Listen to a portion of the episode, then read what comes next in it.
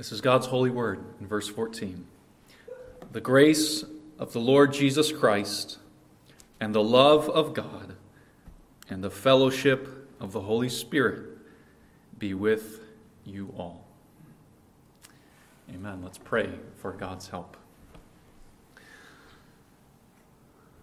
O Lord our God, we thank you that uh, we have the fellowship of the Holy Spirit with us now and that you have given your children the Spirit.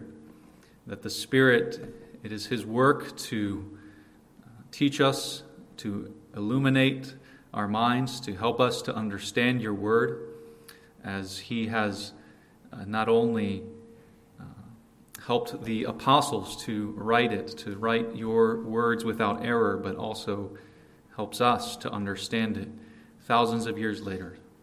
And so we pray, uh, Lord Jesus, the one who sends the Spirit, we pray that you would give us your Spirit now, that the Spirit might glorify you, that we might love our God more, our God as Father, Son, and Spirit. We ask for these things uh, in uh, the name of our Lord Jesus. Amen.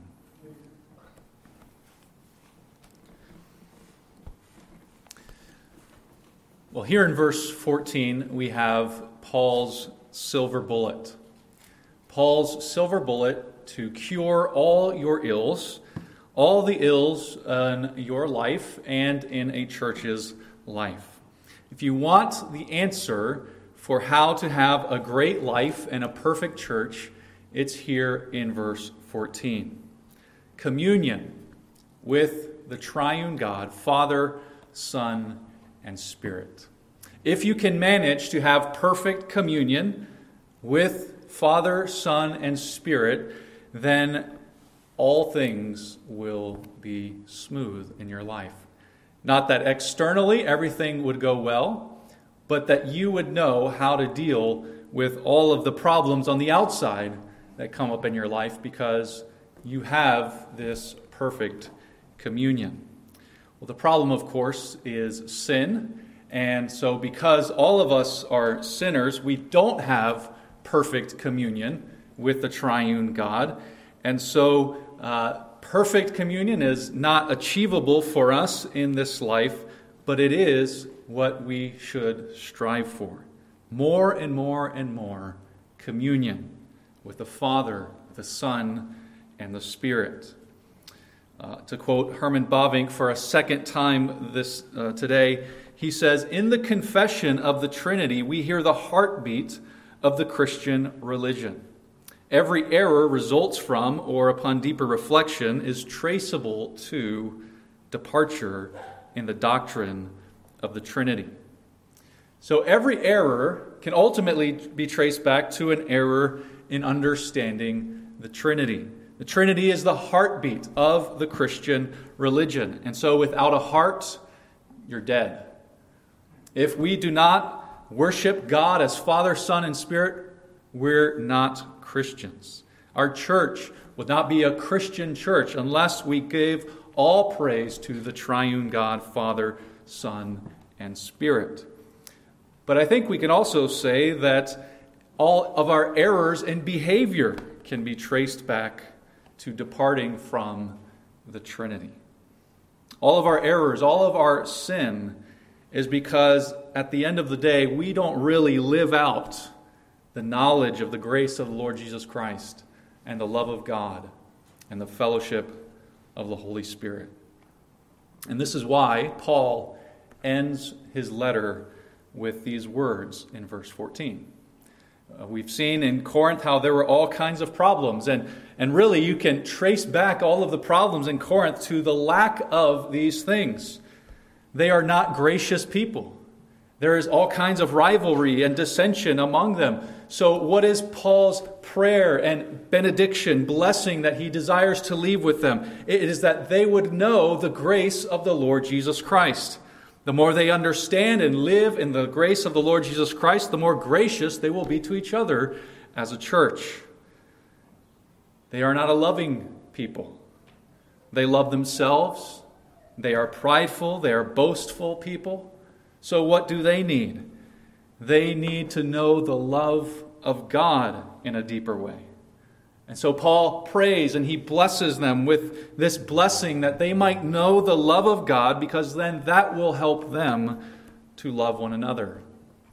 And they have this problem of broken fellowship in the church. They are a divided church. And so, what does Paul want for them? He wants for them to have the fellowship of the Holy Spirit. So, do you see how Paul's final benediction, his prayer, is really the solution to address all of the problems in Corinth? This is what will help us as a church. This is what will help you in your Christian life that you would know the grace of Christ, the love of God, and the fellowship of the Holy Spirit.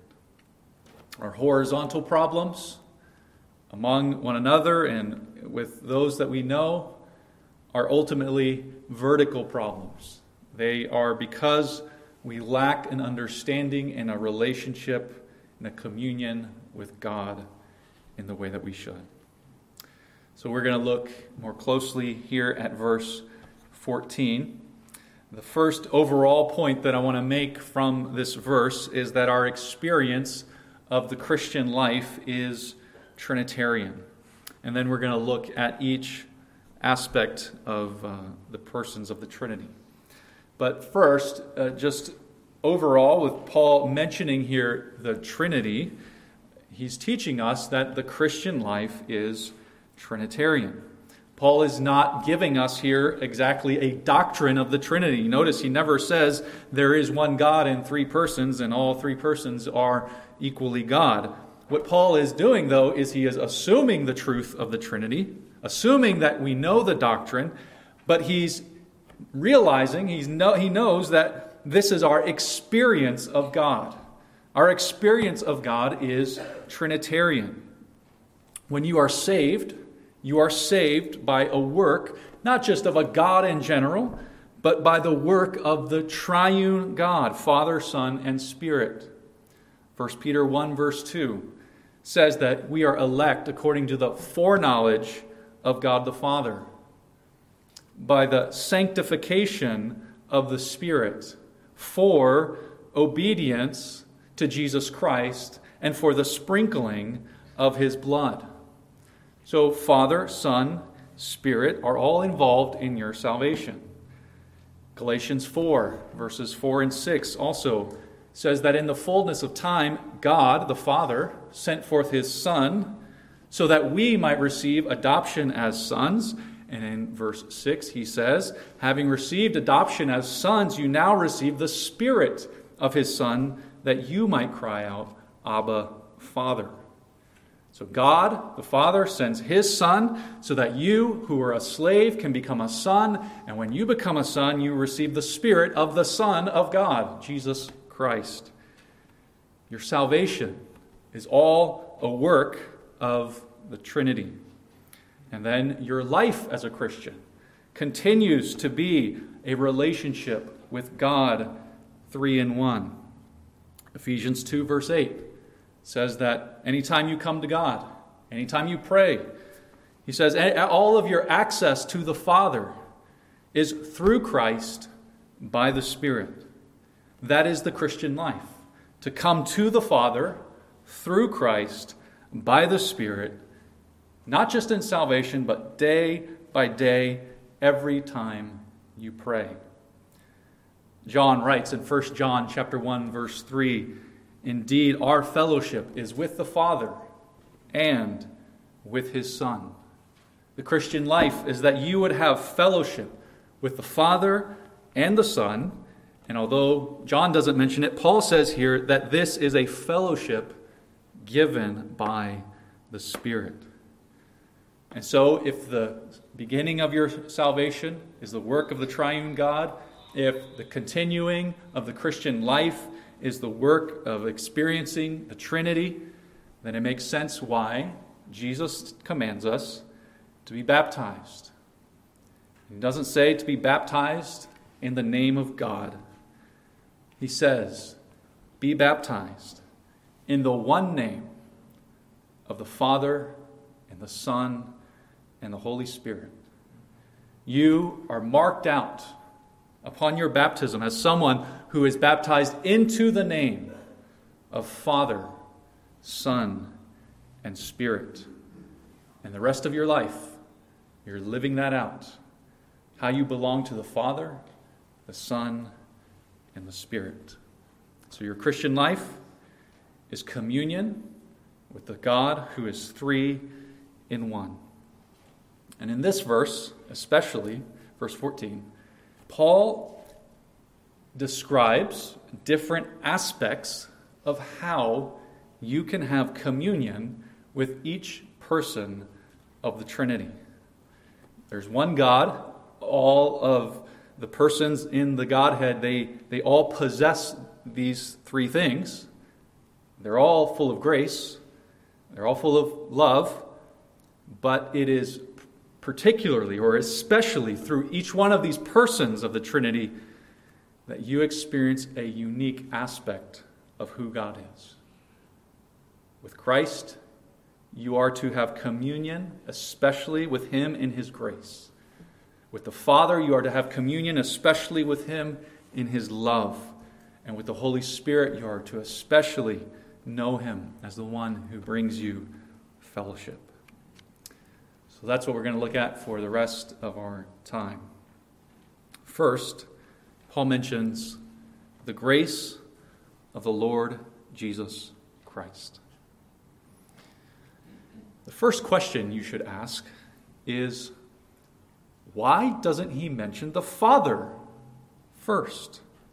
Why does he mention Christ first? isn't in the order of the Trinity. Don't we often speak of Father, Son, and Spirit, not Son, Father, Spirit? Why does Paul put to the front for emphasizing Jesus Christ and his grace? Well, even though it is true that in the order of the Trinity that we, we often talk about, it is the Father who is first, uh, Paul wants to emphasize Jesus Christ.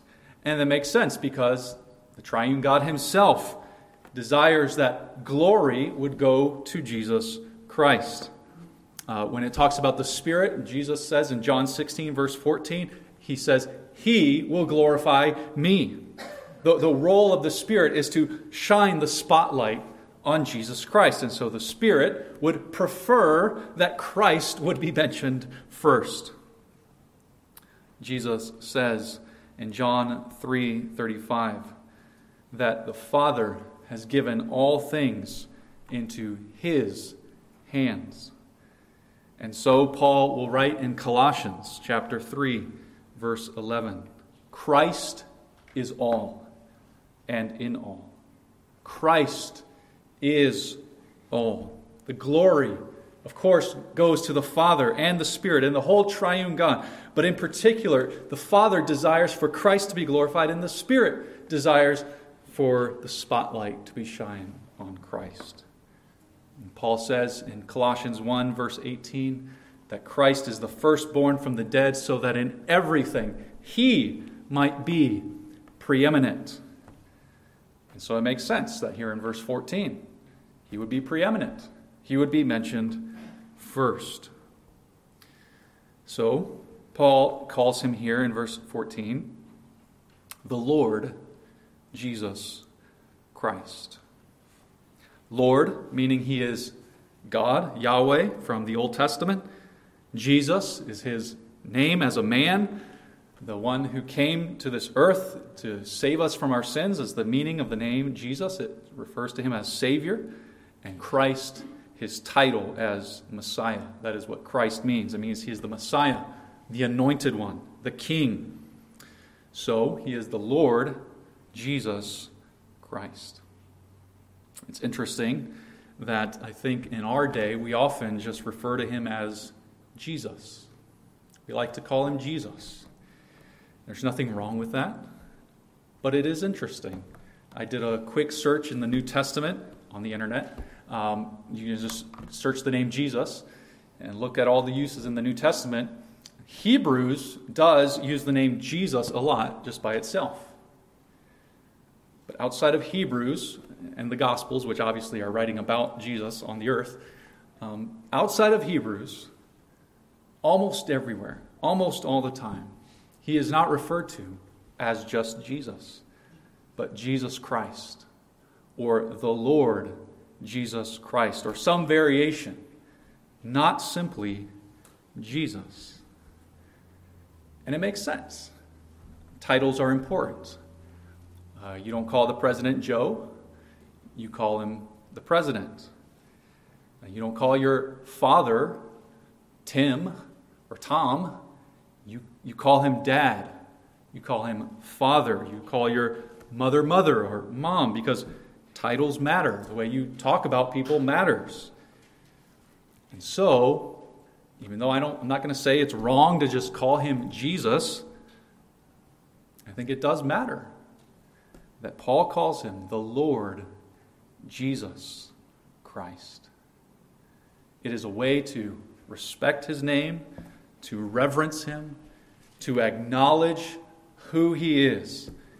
He's not just a man, as glorious as that is, that the Son of God is man, but he is our Lord and he is the Christ. So, what does Paul say about the Lord Jesus Christ? He says, May the grace of Christ be with you all. We are to know the grace of Christ.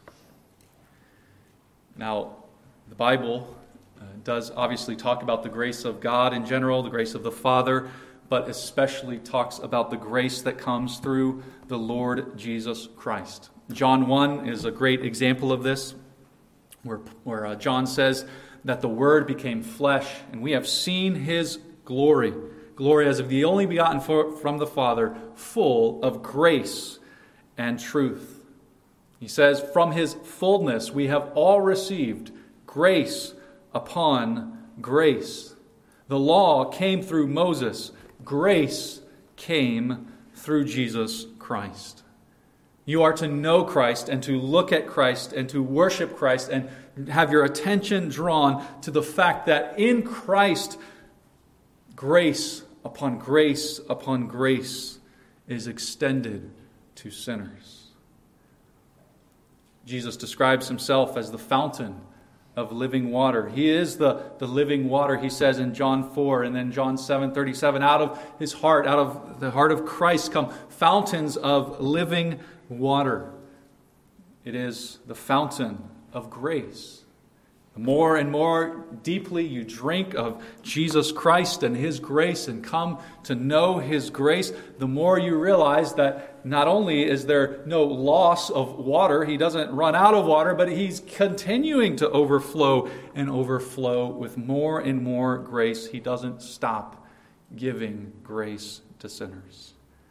Psalm 45, verse 2, prophesying about Him, says that grace is poured out upon His lips giving us that image of the Messiah who is the anointed one, and the oil is poured upon his head and runs down his face and runs down his beard, and the oil runs over his face. And the idea is that this oil is covering his whole body. And what is that oil that the anointed one is anointed with? It is grace. Grace has been poured out upon him, so that everything he does is gracious, a revelation of grace upon grace that comes from God. So, any sinner can come to Jesus Christ and find grace. We see it in the Gospels. A demon possessed man comes to him, the prostitute comes to him, the tax collector, the Gentile, the Samaritan woman, the leper, and the unclean woman. All of them come to Jesus, and he does not cast them out but they come to him and they find that he has grace upon grace. There is only one kind of person who does not receive the grace of Christ, and that is the self righteous one. The person who thinks that he is good, who doesn't recognize his sin. Because the self righteous person sees no need for grace and so he doesn't need Christ. And because he doesn't need Christ, he doesn't ever come to Christ. And so he never will receive the grace of our Lord Jesus Christ. But if you will come to Christ, if you will humble yourself, if you will acknowledge your sin, stop making excuses for sin, stop trying to hide your sin, stop trying to cover up your sin, if you will simply come to Him, you will know that He has grace upon grace for you. So, as the song says, Come, ye sinners, poor and needy, weak and wounded, sick and sore. Jesus ready stands to save you, full of pity, love, and power. Let not conscience make you linger, nor of fitness fondly dream. All the fitness he requireth is to feel your need of him. Feel your need of him, you will come to him and find grace. So, what is the grace of our Lord Jesus? Well, Paul already said in chapter 8, verse 9, You know the grace of our Lord Jesus Christ, that though he was rich, for your sakes he became poor, so that you, through his poverty, might become rich. The grace of Jesus is that the Son of God assumed a human nature. He became poor by leaving the glories of heaven and coming to earth and assuming this human nature that would be weak and suffer. And then, of course, he becomes poor most of all by giving up his life on the cross the one who knew no sin, became sin for us, so that in him we might become the righteousness of God. This is the grace of our Lord Jesus Christ, the perfect man, the one who perfectly obeyed the law, gives up his life as a curse to bear the wrath of God in the place of sinners, and then to rise from the dead to give new life so that all who come to him can find their sins forgiven. May this grace of the Lord Jesus Christ be with you. Second, Paul mentions here the love of God. The love of God. Now, when he uses the title God, notice he doesn't say God the Father. But we know he's talking about the Father because he's not talking about Christ, who he's just mentioned, and he's not talking about the Spirit, who he's about to mention. So clearly, he is referring to the Father. Many times in the New Testament, the title God, sometimes it can mean the whole triune God, but many times it just is referring to the Father. Like in the famous verse John 3:16. God so loved the world that he gave his son. clearly, that verse is referring to God, not generally, but as the Father. It was the Father who gave his Son. And so, here he is just referred to as God, referring to the Father. Now, again, each person of the Trinity is loving and has the love of God. But what you are supposed to especially have a communion with your Father with is to receive His love, to experience, to know deeper His love. 1 John 4 8 says, God is love, but it is especially the Father's love that you are supposed to experience. That's why He's called Father. Because especially what you are supposed to uh, receive from Him is adoption and to feel the blessings and privileges of being adopted as sons. And so there is again the famous verse of John 3:16, God so loved the world that he gave his only son. There is Ephesians chapter 1 verses 3 to 5 which focuses us on the Father when it says, "Blessed be the God and Father of our Lord Jesus Christ, who has blessed us in Christ with every spiritual blessing in the heavenly places, even as He, the Father, chose us in Him, in Christ, before the foundation of the world, that we should be holy and blameless before Him. In love, He, the Father, predestined us for adoption as sons through Jesus Christ. This is who you are supposed to know the Father as. In love, He predestined you through the Son. And then Romans 5 8. Even while we were still enemies, God shows His love for us in this way Christ died for us. What was the motive? What was one of the causes of Christ dying for us? God, the Father, wanted to demonstrate His love to you in this way, even while you were an enemy. So we are to know the love of the Father.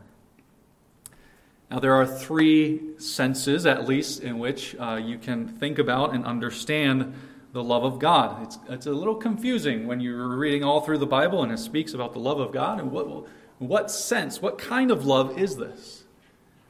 There might be more, but there are at least three to think about. First of all, is God's general love. God has a general love for all of creation. He cares about the birds of the, the birds in the air and the lilies of the field, and he clothes them and he cares for them. God cares for all people made in his image. Psalm 8 What is man that you are mindful of him, and the Son of Man that you care for him? God cares about every person because every person, every life is made in his image. We see when Jesus is talking to the rich young ruler, that the man who goes away is not saved, says that Jesus loved him. Jesus loved him in a general sense. God loves all people. But then, in a second sense, we have a special love of God. We can call this the electing love of God. God loves everyone in a general sense, but he has a special kind of love for his elect people. For his chosen people, he says to you, I will love you with an everlasting love. He says to his people, You are the apple of my eye. Not all those other people, but you are the apple of my eye. And so, God foreknows who he will save. 1 Peter 1, verse 2 again, he saves according to his foreknowledge. And Romans 8:29 says those whom he foreknew, he call, he predestined, and those he predestined, those are the ones he calls and justifies. So your justification, your salvation is preceded before it comes his predestination which comes from his foreknowledge. And in the Bible, foreknowledge is not that he just knows about it in advance. It's really for love. Loving in advance. God says in Amos 3, verse 2 about Israel You alone have I known of all the families of the earth. Okay?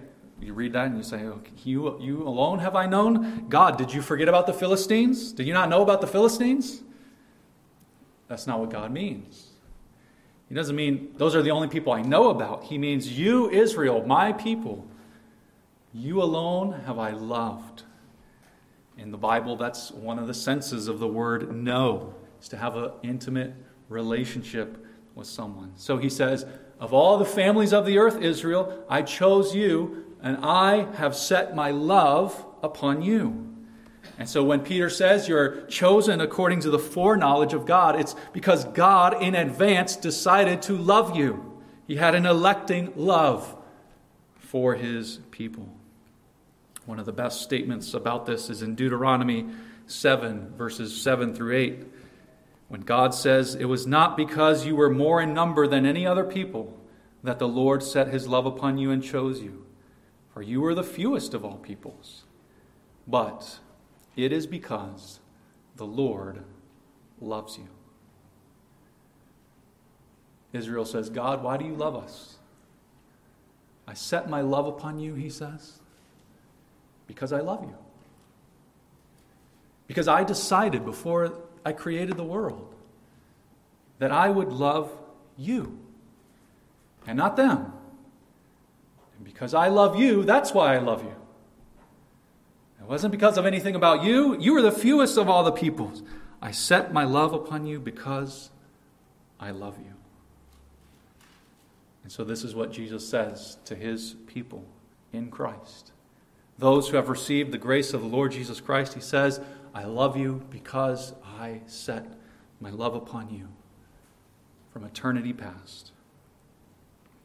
A man named Geerhardus Vos says, Christian, how do you know that God's love for you will never end? It's because it never began. This is God's electing love. Well, the third sense that we can talk about God's love, I call it His redeeming love. His redeeming love. And what I mean by that is just that even if God loves His people in eternity past before the foundation of the world, there is a point in time where God justifies you and you experience and receive his love. Romans 5 8 is true. While we were yet enemies, God demonstrated his love for us by giving us his Son. Yes, the, the elect, the true people of God, are loved by him from eternity, and yet in some sense, at the same time, we can say that before I was a believer, before you were a believer, as we walked on this earth, we truly were enemies of God. The wrath of God remains upon those who do not believe. Psalm 5, verse 5 says, You hate all evildoers. So if you do evil, there is a sense in which God hates you. He has a general love for all people, He has a special love for His elect, and yet, as we walk on this earth rebelling against Him at this, these points in time in our lives before Christ, we know that we are enemies of God. And so, we need the grace of the Lord Jesus Christ. The fact that God has elected us before time does not excuse the necessity of every single person for believing in Jesus Christ to be saved. And if you do not put all of your trust in Jesus Christ and repent of your sins, the wrath of God will abide upon you. And so there is this great love that we experience when God saves us in Jesus Christ. He adopts us. We feel His love and then we learn, we are taught that that love never had a beginning. This is the love of the Father that Paul wants to be with you. Well, finally, we have the fellowship of the Holy Spirit. The fellowship of the Spirit. The word fellowship means communion partnership. And so we have a communion or a fellowship with the Spirit. Again, we can think about it in more than one way. First of all, you can think about it as fellowship with the person of the Holy Spirit Himself. We have a unique fellowship with the Spirit you don't exactly have with the Son or with the Father, because it is the Spirit who dwells within you, the believer when I was a kid, at least, maybe when you were a kid or you're a kid now, you have this picture uh, because you hear this phrase, maybe not in this church, but you hear this phrase of accepting Jesus into your heart, receiving Christ into your heart or into your life. And so when I was a kid, I just had all, always had this image that there's this little statue thing of Jesus. Uh, probably also because I grew up in a Catholic country, and so there were statues of Jesus everywhere. And uh, so I had this image. Well, I, I need that little Jesus to be in my heart. How is Jesus going to come into my heart? I don't understand this. Well, that's not really biblical language. But how does it work? It's the Spirit. It's the Spirit who dwells in you, Romans 8, verse 11 says. Jesus is ascended into heaven at the Father's right hand. He's there in a physical body. He's not going to come into your heart in that sense, not physically. What happens is the Holy Spirit, who is the Spirit of Christ, who is united to Christ, then unites the believer to Jesus Christ. And then the Spirit dwells within you. So when Paul says, It's not I who live, but Christ lives in me, that is true. But technically, what he means is, the Spirit dwells in me and unites me to Jesus Christ. And so it's only the person of the Spirit, in this sense, of course, he is fully God, but in this sense, it's the person of the Spirit who we have this intimate fellowship with of dwelling within us. And so the Spirit is called our comforter John 15 and 16. Jesus sends another comforter. That's how the Spirit comforts you, is because He is within you. And He can bring comfort within. He can bring peace, Jesus says in John 14. My peace I leave with you. And He says He's going to send this Holy Spirit, the Helper, to give us peace. The Spirit dwells within us. He helps us to pray. Romans 8:26 says that when we don't know how to pray for as we ought, the Spirit uh, groans with uh, groanings too deep for words. Spirit takes your thoughts. He takes the words that you're trying to put together and babble out, and you don't know how to pray as you ought. Spirit has this fellowship, this communion with you, and He knows what you're trying to say. He brings them to God, He intercedes for us. We know the fellowship of the Spirit when we try to fight against our sin. Romans 8 says that the one who raised Jesus from the dead is the one who is within us. He helps us and gives us power to overcome sin with the same power that he used to raise the body of Jesus out of the grave. And so you are to know this fellowship with the person of the Holy Spirit. Then the second, the other sense that Paul means here. The fellowship of the Spirit is also the fellowship that the Spirit gives to us, the Father and the Son. And this is what 1 John was talking about when he says, Our fellowship is with the Father and the Son. How does that happen? How does that work? It's because of the Spirit. Because the Spirit who proceeds from the Father and the Son, He brings us into that fellowship. In Ephesians chapter 3, when Paul prays for the Ephesians, he prays that their inner man would be strengthened by the Holy Spirit, so that Christ would dwell in their hearts through faith. See, Christ dwells in your heart through the Spirit, and so that they would have the ability to comprehend the height and depth and breadth of the love of Christ. So, how do you comprehend the love of Christ for you? It's because the Spirit works in you and fills you with all the fullness of God so that you have strength to comprehend this great love. It's the work of the Spirit to draw you more and more into the love of Christ. Romans 5, verse 8 says that by the Spirit, the love of God is shed abroad in our hearts. The knowledge that you have, the experience that you have of the Father's love for you is only because the Spirit pours that out upon you. 1 John 4 verse 13. How do you know that you abide in him and he abides in you? By the Spirit he has given us. The Spirit gives you this assurance, this knowledge that Christ is your Savior and that God the Father really loves you. How are you able to receive the grace of Jesus?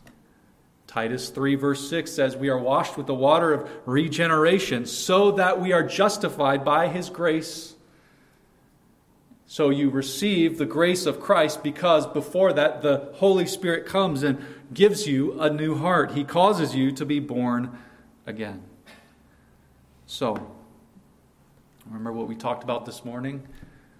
About the Father and the Son, and how from eternity past the Father did nothing but pour out his love upon his Son, eternally begetting his Son because he, he loves his Son. And the Son, for eternity, all he is, he is doing before the creation of the world, you realize all the Father and Son doing are, is, is loving each other. The Father pouring out his Son forever, and the Son forever receiving the poured out love of the Father. Augustine says this analogy is that the Spirit is that bond of love between the Father and the Son. That this intense, eternal love is how the Spirit eternally proceeds from the Father and the Son.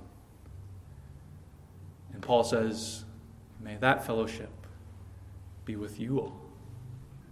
May you be taken up to receive this kind of love of the Father's eternal love for his Son and the Son's eternal love for his Father. He wants you to know that, to have fellowship with the Father and the Son. So, this is what Paul wants you to know. Do you have this relationship with God? Do you see that this is what the Christian life is really all about? Children, do you have this kind of relationship with God? We want you not just to learn all the truths about God. We want you not just to have good behavior. We want those things for you. But, children, we want you to have a relationship with God. The grace of the Lord Jesus Christ, the love of the Father, and the fellowship of the Holy Spirit. Do you have that? Have you experienced that? Christians, brothers and sisters, is this your Christian life? Is this what you think about? Isn't this more important than who's in the White House and what your sports team did the other day and how much money is in your bank account? You see, this is, this is the cure. This is what we need more of. We need to experience the grace of the Lord Jesus, the love of the Father, and this fellowship of the Holy Spirit. May this be with us all. Let's pray.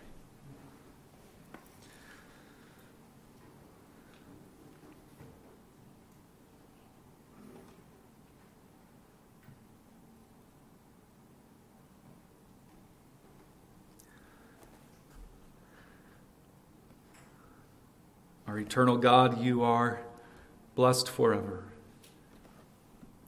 We thank you that you have come down to us. Who are we that you would care for us?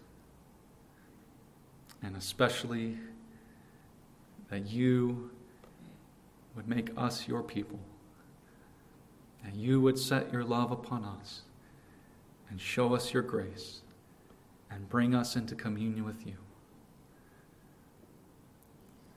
So we thank you. We praise you for who you are. What can we render to you for all of your benefits to us? All that we can do is praise you more. Help us, Lord, to praise. Help us to have this communion with you, the triune God.